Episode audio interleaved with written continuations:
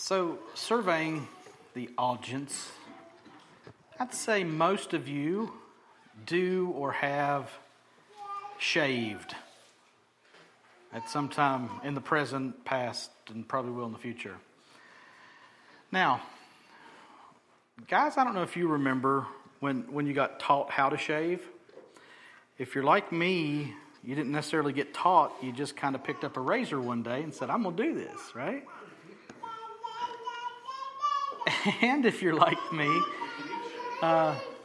you happen to find the oldest, nastiest, disposable razor that was in the bathroom. And you didn't know what you was doing. And that sweet little baby face of yours got chunked up or whatever. Ladies, I'm sure it's the same with your legs. But there is something very, very good about a good razor, one that does its job well. Now you got to be careful because, like a good razor, will cut you too. You got to be careful, but there's just 1,000 times quality difference between that good new actual razor than that old beat up disposable razor. You're supposed to throw them away, okay? Some of y'all are hoarding them. Some of y'all got like 10 or 12 of them laying around, and you pick one up every now and then. You don't know how old it is, and you don't care, and you use it. They're disposable, and you are supposed to throw them away. Just remember that. Now, the other ones, you take the blade out, and you get a new blade, such and such. And by the way, completely has nothing to do with nothing. How expensive are razor blades, for goodness sake? Daggone. Yeah, Will Smith, unless they get your credit card and order 100 men's shaving club kits and you happen to get them for nothing. There is something disposable about disposable razors. That's kind of the point this morning, right? Throw them away. I would say don't use them, truthfully. Don't buy them. Just throw them away because they're disposable. What we're going to talk about this morning is kind of, sort of, maybe along those same lines. And we're going to talk about what's disposable and what's good and right and what works and what doesn't work. And we're looking today at Matthew chapter 6. And we're going to read today verses 19 through 34, but we're only going to cover 19 through 24 today. Okay? It's one big thought pattern in 19 through 24, and no way in the world could I get through it all in 1 hour. So we're going to break it up into its two main thoughts, and today's 19 through 24 in what we're going to cover.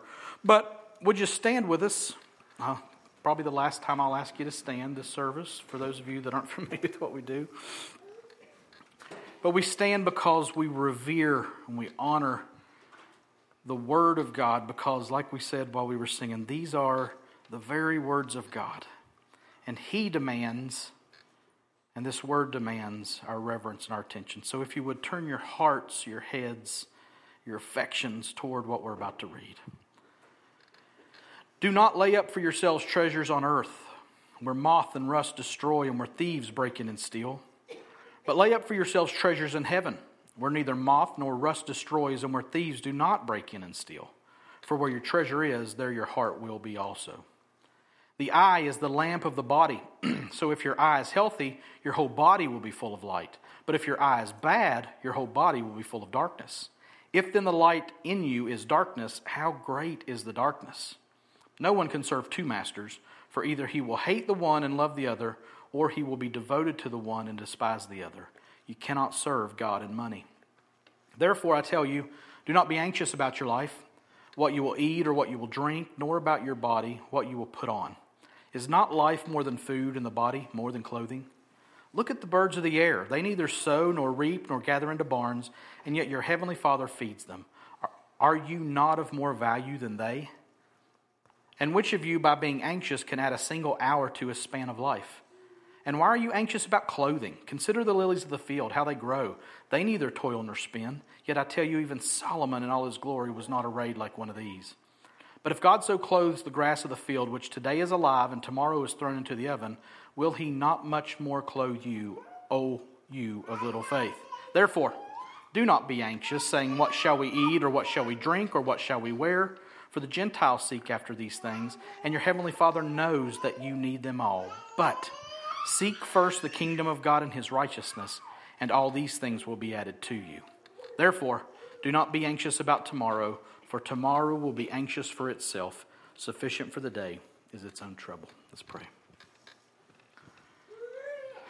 God, we ask again for you to speak, and you have just spoken. And now by the power of your Holy Spirit, God, would you teach and convict us and draw us, mend us, bless us, encourage us, strengthen us according to the power of your word. We ask it and expect it in Jesus' name. Amen. You may be seated. Wow. Incredible words we just read. We are working through the Gospel of Matthew, where Jesus is presented as the King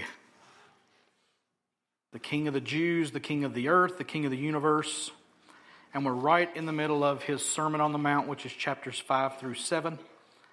And we come today, again, I can't overemphasize how much this passage of Scripture means to me personally. Especially in light of what's going on in our world today. We live in a world that's both wonderful and terrible. We see curses and blessings. We see good and we see bad. And the Bible says that we are aliens and strangers as Christians in this world. Some of y'all are stranger than others, but we live here, but our home is not here. So how do we relate to this world? And fortunately, God knew that we would struggle with this, so the Bible has a whole lot to say about how we are to relate to the world. And in our journey through Matthew here on the Sermon on the Mount, we come directly to this very topic of how we relate to the world. We've been dealing in chapter 5 and in chapter 6 up through verse 18 with how we relate to God. We've talked about blessed are the poor in spirit. We've talked about being the salt and the light. And we've talked about what it means to give and to pray and to fast. And we've talked about private piety. And we move today to more of a public piety and what we're going to look at. We're out of the secret place where we've been, and now we're out into the marketplace. We're moving from our personal relationship with God and into interrelating with the world. Now, a whole lot of what we're dealing with will be inner issues, things like materialism and anxiety. But our main relating will be with how we relate to the world around us. We move from the fake piety of the Pharisees and being contrasted with them, and now we move to a focus on how the Gentiles operate. And Gentiles just means non-Jewish. And in a Jewish mind, if you're a Gentile, you're a non-believer because you're not following the God of the Old Testament. You're not following Yahweh. Maybe you worship gods, or maybe you've got a particular God that you worship, but you're an unbeliever or a false believer. So when we see the word Gentile, I want you to think unbeliever. I want you to think world, not God's people. So that's where our focus turns today. We're going to be contrasted with how the Gentiles operate. And Jesus is going to move away from don't be like the Pharisees to don't be like the Gentiles. And what we've seen in our reading today in verses 19 through 34 are dichotomies. Anybody familiar with that word? Dichotomy, it's when you got two opposing things set up against each other. And only two. Di is a prefix that means two. Let me just give you what some of these dichotomies are. We just read two treasures, two kinds of eyes, two masters, two kingdoms. And what we cover today in verses 19 through 24, and then next week in 25 through 34, Lord willing, we see that there is, listen to me, no middle ground. There is no fence to ride. You are in one kingdom or the other. You are serving one master or the other. You are treasuring one treasure or the other. And remember, Jesus is talking to his disciples, and he is urging them to see the choice and make the right one. Now listen to me. Maybe a controversial statement to some of you. The disciple of Jesus, the believer, the Christian, the born-again person is the only person in the world who truly has free will. The unbeliever, Scripture says, is held captive by the devil to do his will. But when you're born again, now you've got a choice. Now you've got a will. Now you can seek this or that. You can seek the kingdom of God or the kingdom of earth. So this is to believers. This is to born again people. And Jesus is saying, make the right choice as my people. And he's also going to show them the key to making that right choice, along with the rewards that come with it. So let's dig in. Like I said, today we're looking at verses 19 through 24. So we'll start with verse 19. All right, here we go. Do not lay up for yourselves treasures on earth, where moth and rust destroy, and where thieves break in and steal. So money, things, stuff, treasure. I don't know what you think of or what you feel or how you feel when you hear these words, but these words have the general ability to elicit strong desires, strong affections in so many of us. And as we launch into this passage today, I think it's important to point out that Jesus, being God in the flesh, was clearly aware of the power and allure of material possessions. A few years ago, on Wednesday nights when we were at the other building, we went through a little book called The Treasure Principle. Anybody remember that? Anybody ever read that book? It's a good book. Randy Alcorn is the author. That book pointed out that if you put all of Jesus' recorded teachings together and extracted what he said about money and possessions, it would be about 15% of his total teaching. 15%.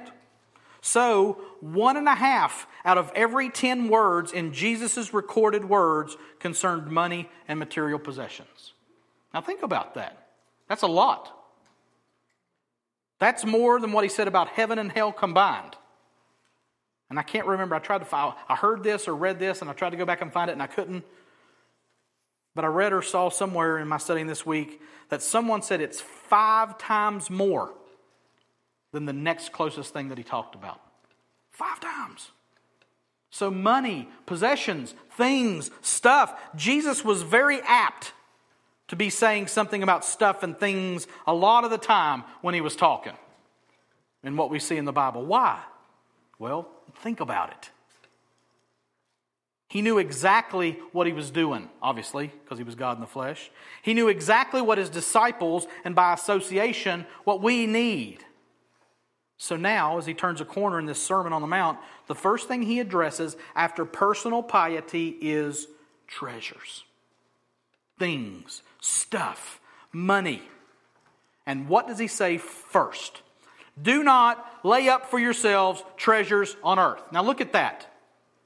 The first thing he says here is a negative command. Do not. And note that it is a command.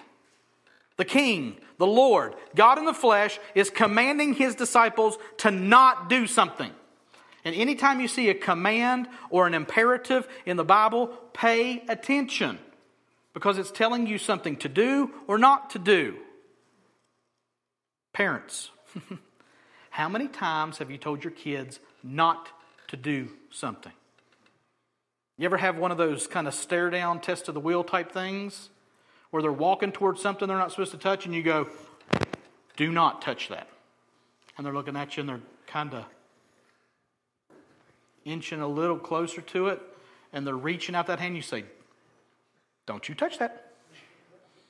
And they're like watching, and they're trying to figure out, is he going to back down? And you're watching, like, is he really going to do this? And I say he because it's generally the boys, okay? I'm just being honest with you. The girls are much sneakier. Yeah, you're not going to catch them doing it. That's right.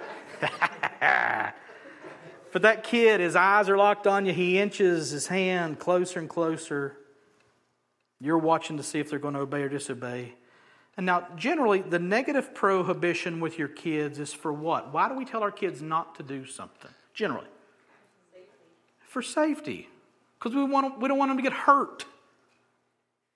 I thought about putting things in here, but I thought, you know what, I don't want to bring them up because it just makes kids especially want to do. But we want to keep them safe. We don't want to abuse our power. We don't want to be mean. Kids, hear me say that. If your parents are saying not to do something, it's for your safety. It's for your good.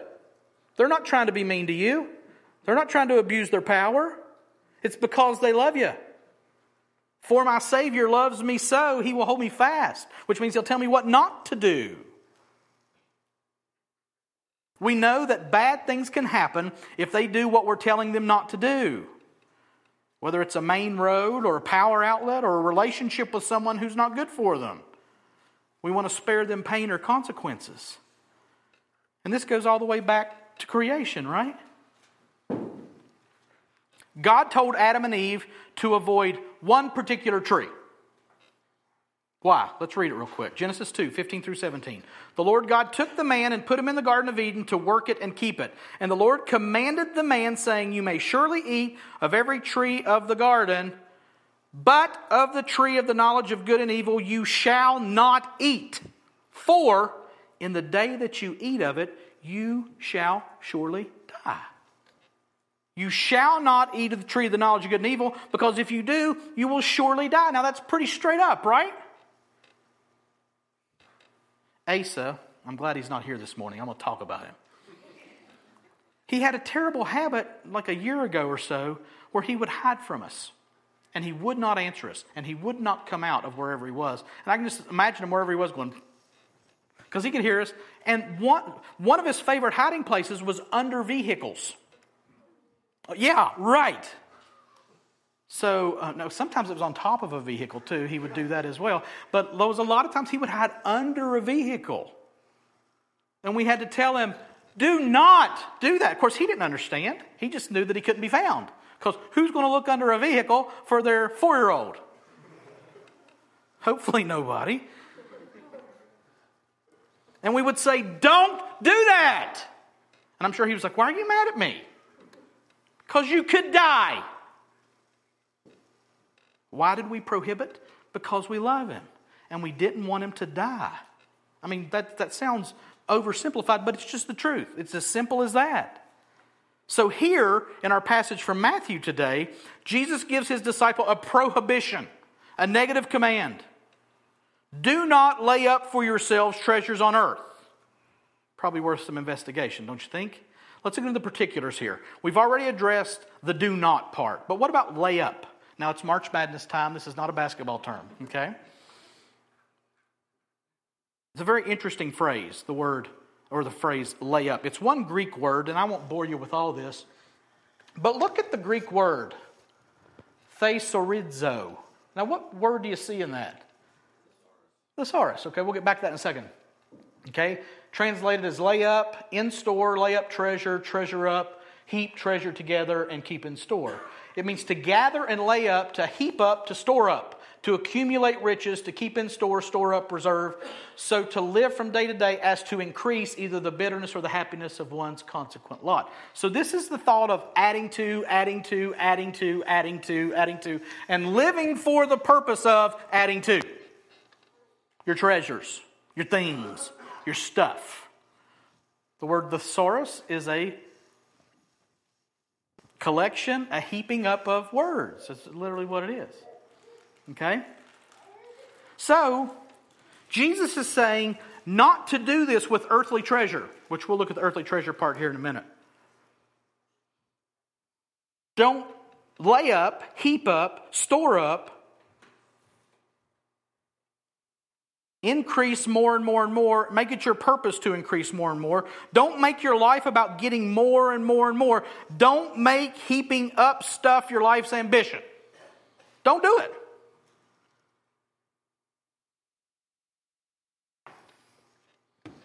The thought is not about not having enough. It's about having more and more and more and more. This is not a scarcity mindset. This is a hoarding mindset. Just give me more. I need more. I need more. I need more. And I don't know what your favorite thing or things are. Maybe it's food. Maybe it's I don't know. What do you like? What do you buy? When Hannah was little, she kept buying these Webkins, these little stuffed animals, and we got more and more and more. And I should have busted this verse out on her. Don't do that. That's what I should have done. But whatever it is, it's that thing, that brass ring that you're reaching for. And maybe it's just money. Maybe it's security, and you're just wanting to heap up more and more and more and more and more. And Jesus says, don't do that. And it's a present, active, imperative verb. So present tense means now. Active means I'm doing it. And imperative means, oh, I got to do it. And Jesus says, don't make this your everyday imperative to store up, heap up treasure. Don't do this as your normal everyday priority goal. And what are we not to lay up? Treasures on earth. So what are treasures? Now look at this. They sorrows. Interesting, huh? 18 times. Translates as treasure 18 times.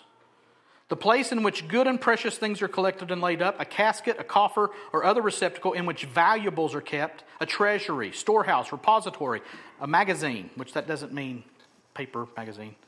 The things laid up in a treasury, collected treasures. See the connection? Listen, guys, the original languages make the Bible so much better. English is such a language. But you see the connection? Treasures are the sorrows, and layup was they sorizo. So what Jesus is literally saying is, don't treasure up treasures.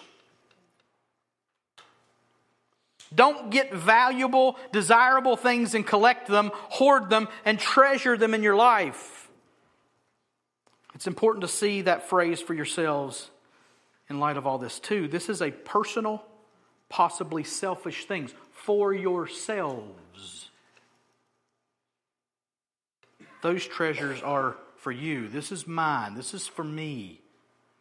Funny, that's kind of contra to what Jesus said in the disciples' prayer, which was what? Our Father, lead us not into temptation. Do not lay up for yourselves individually treasures on earth. Now, on earth, it doesn't take much exploration to know what that means. It's the world, the planet we live on. To quote the great Joe Diffie, third rock from the sun, right? One of y'all got that one. So, the earth also refers to the current age and system that is in place on this planet, here, now, with the way things are. So, put all that together again. Do not lay up for yourselves treasures on earth. Do not treasure up for yourself treasures on earth in the here and now on this planet. Don't do it. Don't. And Jesus makes the command pretty common sense when he adds that negative command, this statement about the earth. In this negative command, he adds this about the earth, where moth and rust destroy and where thieves break in and steal. Jesus is saying, don't store up things that you deem as valuable here on earth, and then describes the earth as a place where moth and rust destroy and where thieves break in and steal. Don't treasure up treasures where varmints can eat them. Don't treasure up treasures where decay can ruin them. Don't treasure up treasures where thieves can get to them and steal them. And that's everything. Everything we've got. Everything we own. It certainly described the wealth of the Jews in their times, of Jesus' time, doesn't it? Garments were a sign of wealth.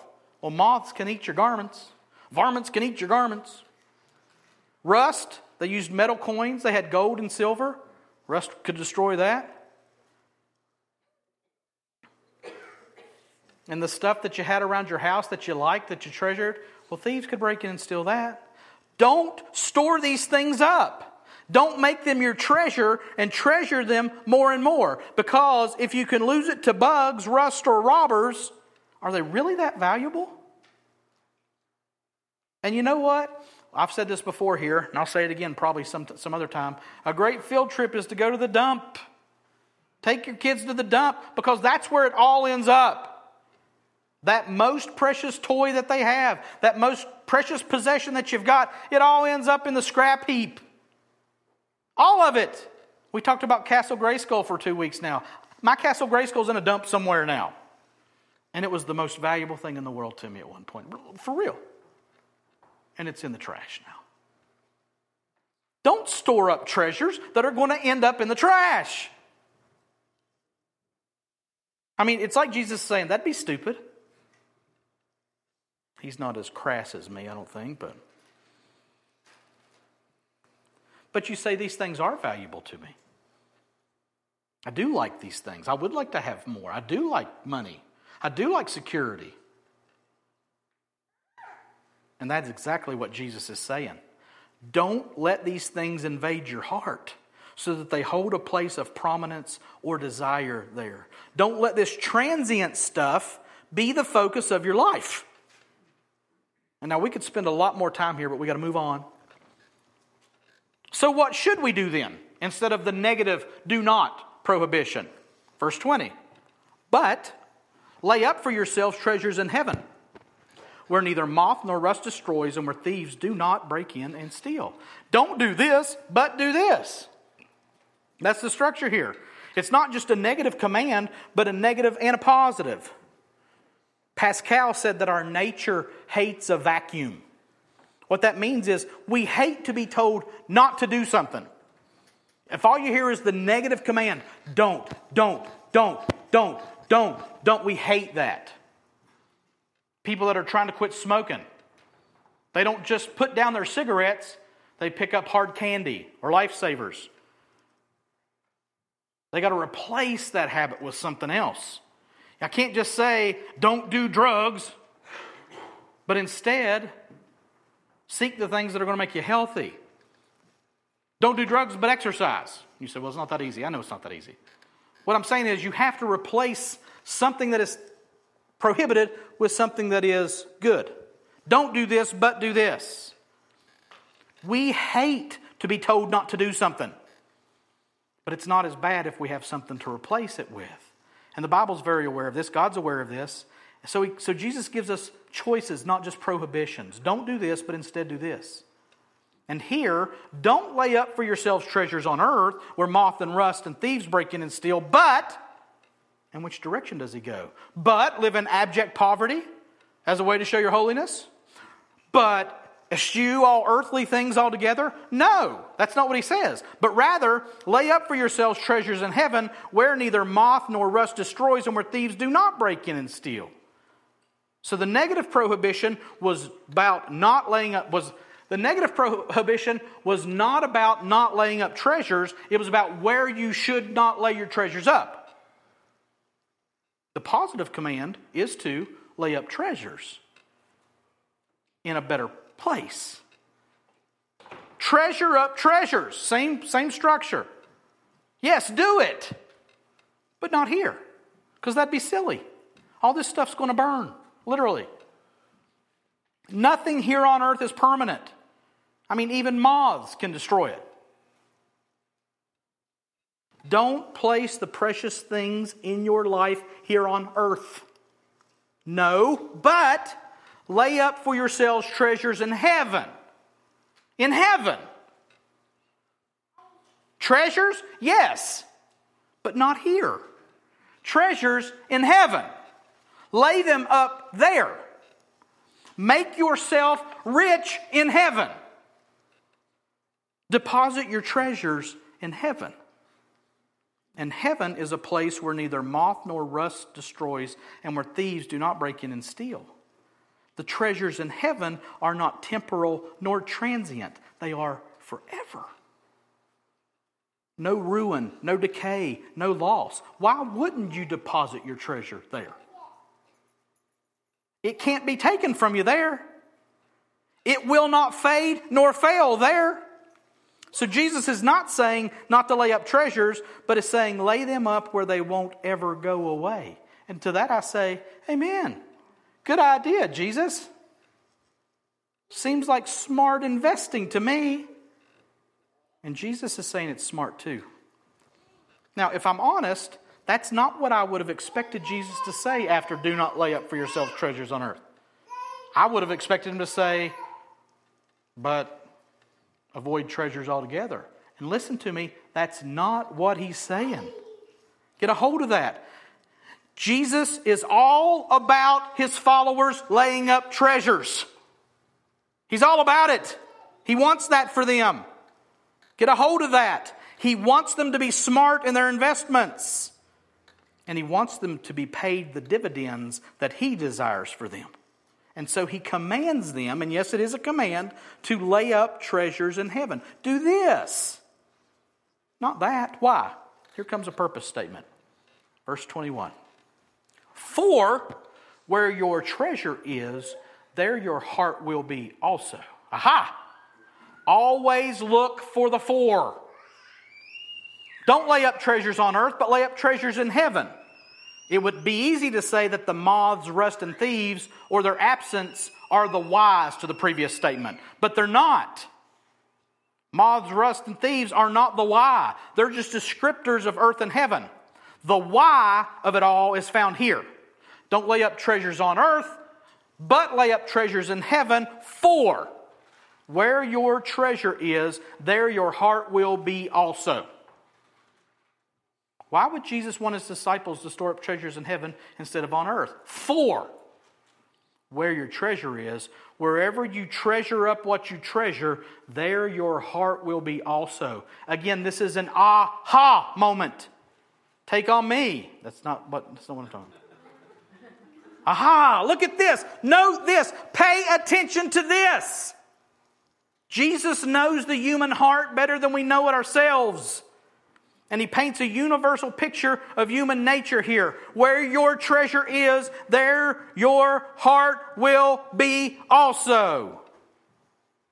There's a direct connection between our treasures and our hearts. Where one is, the other will be also. And our hearts are where we think, feel, and reason.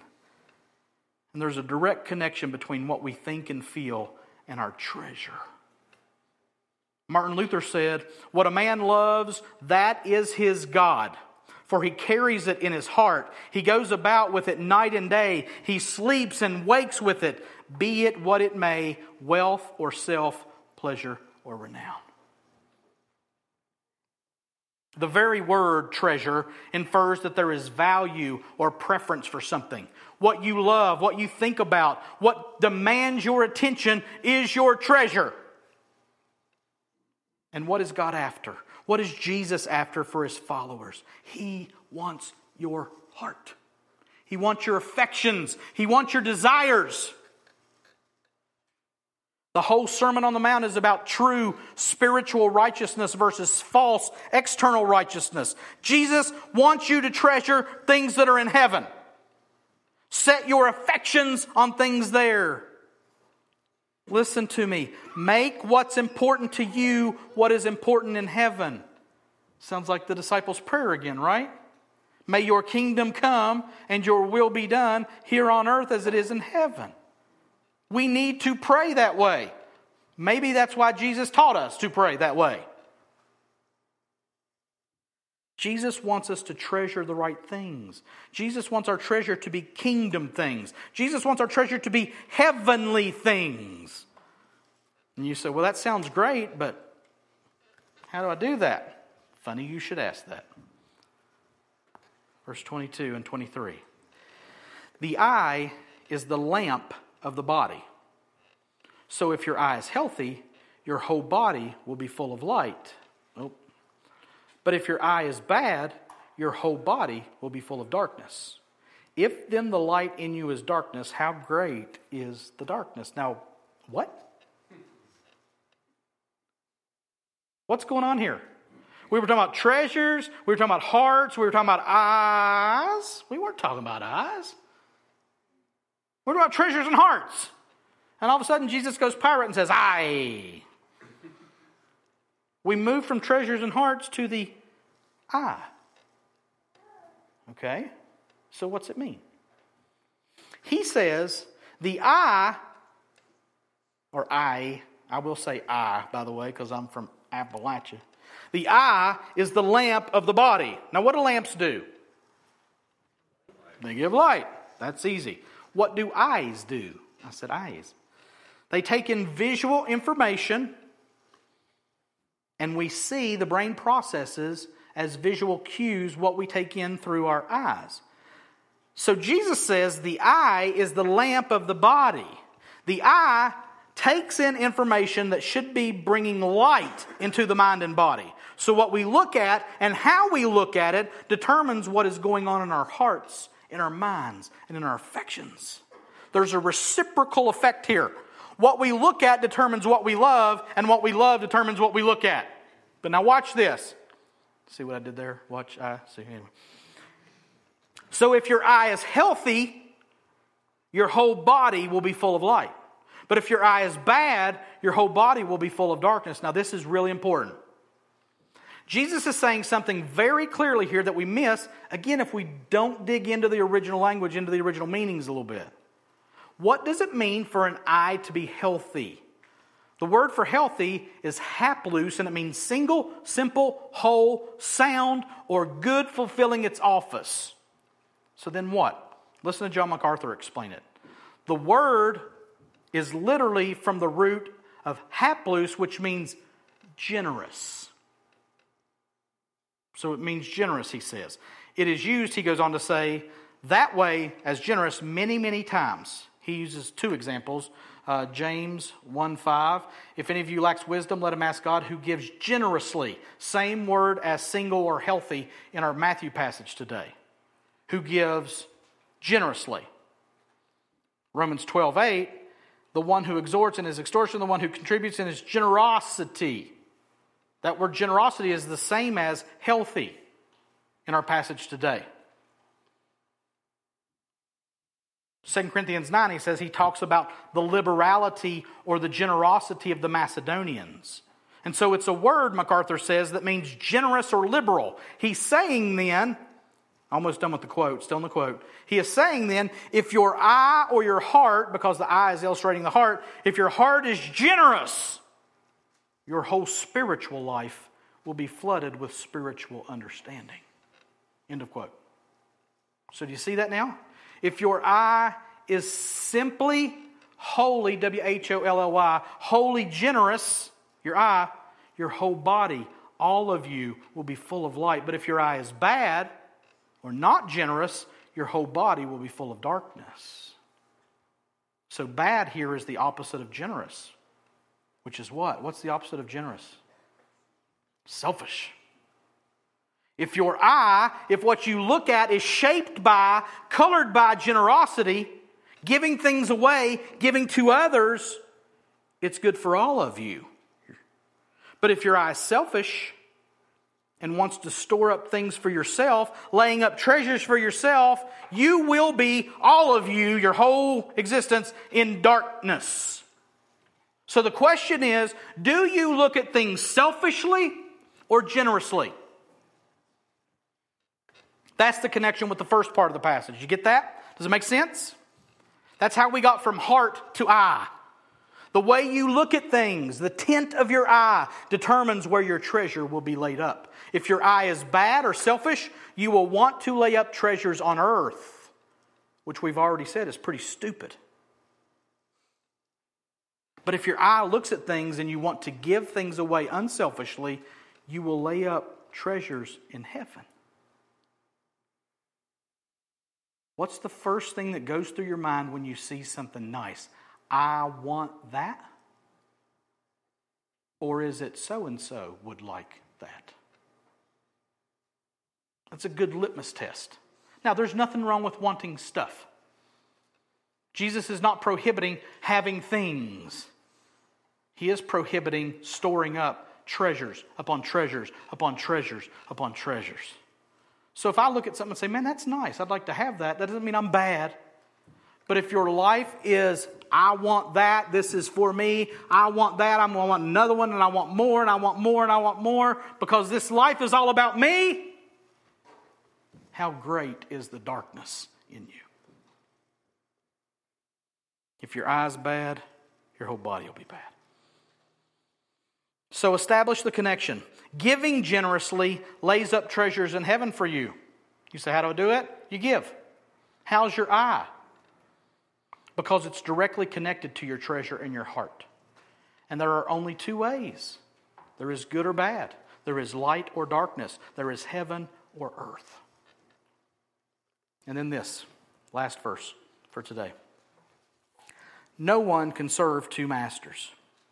For either he will hate the one and love the other, or he will be devoted to the one and despise the other. You cannot serve God and money. And so Jesus zeroes in onto the skinny of it all. He says it's all about which master you are serving. And there are two possibilities for the Christian. Two. No more, no less. And they are polar opposites. They are mutually exclusive. No one can serve two masters. For either he will hate the one and love the other, or he will be devoted to the one and despise the other. The language is that of slavery. Slaves don't have the option of having more than one master. Master, I'm going to go out and I'm going to shop myself around to see if somebody else would like to use me too. Okay, go ahead. That sounds great to me. That's never going to happen. You cannot have two masters as a slave. You're owned by one. And if you try to be owned by two, there's going to be conflict. What if the one master needs you Monday at 5 p.m.? And the other master needs you at Monday, 5 p.m. You're going to have to pick. You're going to have to choose. And one master is not going to be happy. And the more unhappy you make the one master, the more you're going to gravitate toward the other master because you've made the other master angry and upset because you weren't there when you were supposed to be there. And you are owned. You are not your own. You cannot serve two masters. You have to choose which one to obey. And Jesus said plainly, you can't serve both. You can't be generously serving others and selfishly serving yourself. You can't do it. You will hate one and you will love the other. You will be devoted to one and you will despise the other. And then Jesus says, let me tell you what I'm talking about. You cannot serve God and money. That's what all of this is about. Treasures, earth, heaven, heart, eye. All of it is about what master are you serving? You are either serving God or money. Everybody that is a born-again believer in this building this morning, you are serving one of two masters. You are either serving God or you are serving money. And you have to choose every day which one you're going to serve. And you serve God by being generous, and you serve money by being selfish. And pay attention to that. Selfish people serve money. Generous people serve God. Selfish people lay up treasures on earth, but they're serving money. Generous people lay up treasures in heaven, and they are serving God. You will serve one or the other. You cannot serve both. Cannot. Plain and simple. Sometimes we overcomplicate the Bible. This is simple. You cannot serve God and money. And there's so much here. And that's a good direct lead-in for the next part, but we can't go to the next part today because we're almost out of time. So we will look at application for today from verses 19 through 24. And we got four D's. Don't, do, decide, and devote. Don't, do, decide, devote. The first application is don't. And what are we don't to do? Do not lay up treasures for yourself on earth. Listen, we're talking application. We're talking about how do we respond? How should our lives be different in light of what we've read and seen today? And one way that your life should be different, Christian, is that don't lay up treasures for yourself on earth. Don't do it. If you are focused on piling up more and more stuff, more and more money, more and more things, more and more food for yourself, while you live your life here on earth, listen to me, you will ultimately lose it all. Don read Ecclesiastes 5 this morning, and it was talking about the vanity of doing that very thing. I'm going to read the next two verses that he didn't get to. Ecclesiastes 6, 1 through 2. There is an evil that I have seen under the sun, and it lies heavy on mankind. A man to whom God gives wealth, possessions, and honor, so that he lacks nothing of all that he desires. Yet God does not give him power to enjoy them, but a stranger enjoys them. This is vanity. It is a grievous evil. All that stuff you want, all that treasure that you treasure, listen to me, ultimately will end up in somebody else's hands. And we're generally so nervous and so worried about, is something going to happen to it, we can't even enjoy it. I remember I had a real old car. I worked at Advance Auto Parts, and I didn't care what happened to that car, not a bit. But it finally broke down, I had to get another one, and I remember looking out the window one day, and a shopping cart was blistering through the parking lot. And where was it headed? My new car. And let me tell you what, I took off like a lightning bolt out of that. Because I was worried about that car. And let me tell you what, one day I got rear-ended in Charleston on exit 97, or mile marker 97, and that car got tacoed and totaled and destroyed. And all my worry for it, all my concern about it, at that point looked pretty stupid. I'm not saying don't take care of your stuff. I'm saying don't store up stuff for yourself, because somebody else is going to end up with it. Somebody's going to destroy it. Somebody's going to steal it. Somebody's going to take it to the dump, and it's going to get burned.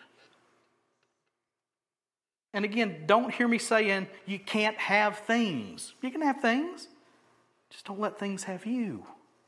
Don't let them burrow their way into your heart, so that that's more important to you than other things, other people, your relationship with God, your relationship with the church, your relationship with the lost world. Don't lay up treasures for yourself on earth. Don't do it. That's don't. Do. So what do? We do lay up treasures for ourselves in heaven. And that looks like this. Be generous with your stuff. Don't hold stuff. Don't let stuff hold you. Give it away. Red Hot Chili Peppers, man. Give it away, give it away. Nobody got that one. Okay. Be generous with your money, your things, your stuff. Why? Because when you do that, listen to me, you send your wealth ahead into heaven. When you give away your stuff and stuff don't hold you, and you think about how you can help other people with what your stuff, with what stuff you have, your money, your possessions. Man, so-and-so would love to have this. And you know what? They need it. Oh, yeah, let them have it. You know what you just did? You just made a deposit in heaven. And that's smart. It's going to last forever. What is it? I don't know what it is. Paul talks about gold and silver and precious stones. I don't know. Is it literally a big treasury? I know. But I know I want to be wealthy in heaven. You say, well, that doesn't sound very nice. I want to be wealthy in heaven. I want to be rich in heaven. And listen to me. God wants me to be rich in heaven. And the way that I lay up treasures is by being generous with my stuff here. Give it away. George Strait sang that too, right? Anybody say, just give it away. There we go. I got an amen corner here. Look, Jesus makes a closer connection with this in Luke 12:33. Sell your possessions and give to the needy. Provide yourselves with money bags that do not grow old, with a treasure in the heavens that does not fail, where no thief approaches and no moth destroys. You think the disciples heard these two things, and they were different times, by the way? Matthew 5, Matthew 6, Luke 12, different times. And disciples are going, aha, he's talked about this before. And here he tells them how to provide yourself money bags that do not grow old in heaven, a treasure in heaven. How? Sell your possessions. Give to the needy. Listen to me. listen to me too. Go home and look through your house. What don't you need? Sell it and give it to the needy. That stores up treasures in heaven. Get rid of your junk. Knick-knacks, paddywhacks. Give it all a bone. Just get rid of it. I'm not saying go home and sell everything. No. But how much could you literally sell and give money to the poor? That extra thing that nobody uses. I don't know what it is. You got 28 bicycles out in your shed. Sell one of them for $10. Give to the poor. And we could do a lot more than that. I'm just saying. Read this again. Sell your possessions and give to the needy. Provide yourselves with money bags that do not grow old, with a treasure in the heavens that does not fail, where no thief approaches and no moth destroys. Anybody watch Marie Kondo? Huh? Spark a little joy. Sell your stuff and give money to people that need it more than you do. Or give that stuff that somebody needs to somebody else. You don't need it. Not only do you not need it, you can store up treasures in heaven by getting rid of it. I'm a hoarder. I've got bits of paper from junior high in a locker upstairs in my house. Now, the needy don't need that. They're like, thanks, I don't know. Your writing was awful, by the way. Yeah, it still is. But I mean, this is plain, right? This is easy. This is simple math. Sell your possessions, give to the needy, and that provides treasures in heaven. Generosity lays up treasures in heaven for you. Selfishness, it ends up in somebody else's lap and you lose it. Don't store up treasures on earth. Do lay up for yourselves treasures in heaven. Now, third D, decide. You're going to have to decide, Christian, which master you're going to serve. Are you going to serve God, or are you going to serve money? You got to decide that. And it's a day by day, actually I'd say an hour by hour, minute by minute choice. Paul gives us a good template of how to decide. Look at this. Colossians 3, 1 through 4. We're almost done. If then you have been raised with Christ, seek the things that are above where Christ is, seated at the right hand of God. Set your minds on things that are above, not on things that are on the earth. For you have died, and your life is hidden with Christ in God. When Christ, who is your life, appears, then you also will appear with him in glory. And here is the phrase for decide: set your minds. What do you think about? Got to get up, got to go to work, got to pay the bills, got to have stuff. Well, that's not very kingdom-minded. You wake up, praise God for this day. Thank you for this opportunity to serve you. May your kingdom come and your will be done here on earth as it is in heaven in my life today, God. I want to set my mind on things of heaven. When was the last time you thought about anything in heaven? Well, I think about Jesus sometimes. Good. Think about that more. Think about him more. Think about your treasures in heaven more. And get your mind off of the things of the earth. And you've got to decide what you're going to think about. And what you decide is going to set your eye. And what your eye looks at is going to help you decide. So it's not just about your mind. It's about your eye. What are you looking at lovingly, longingly, lastingly? Because Herb Hodges says you will become like that thing. Set your mind on things above. God, help me to think about heavenly things today. Help me be concerned with your kingdom, your will. Help me to set my mind on things that are above, not on things that are on the earth. They're going to burn. They're going to die. Somebody else is going to get your Castle Grayskull. I promise. So decide. And that's an act of the will. It's an act of your will. What are you going to think about?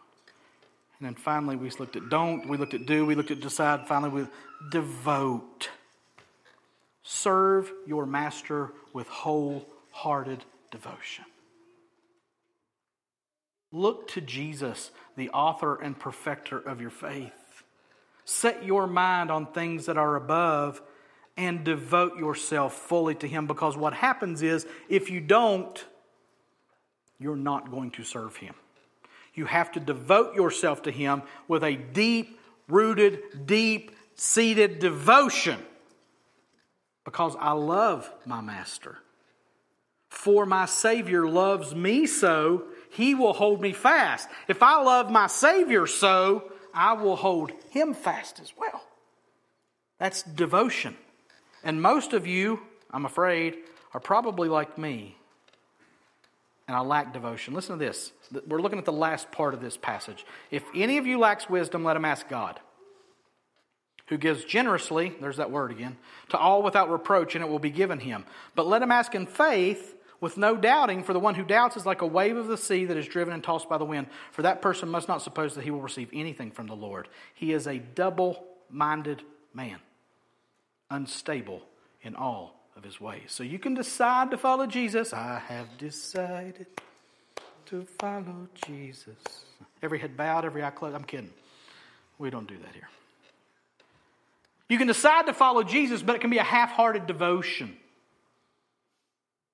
Decide to follow Him and give Him all of your devotion, because if not, you're going to be a double-minded man or a double-minded woman, and you're going to be unstable in all of your ways.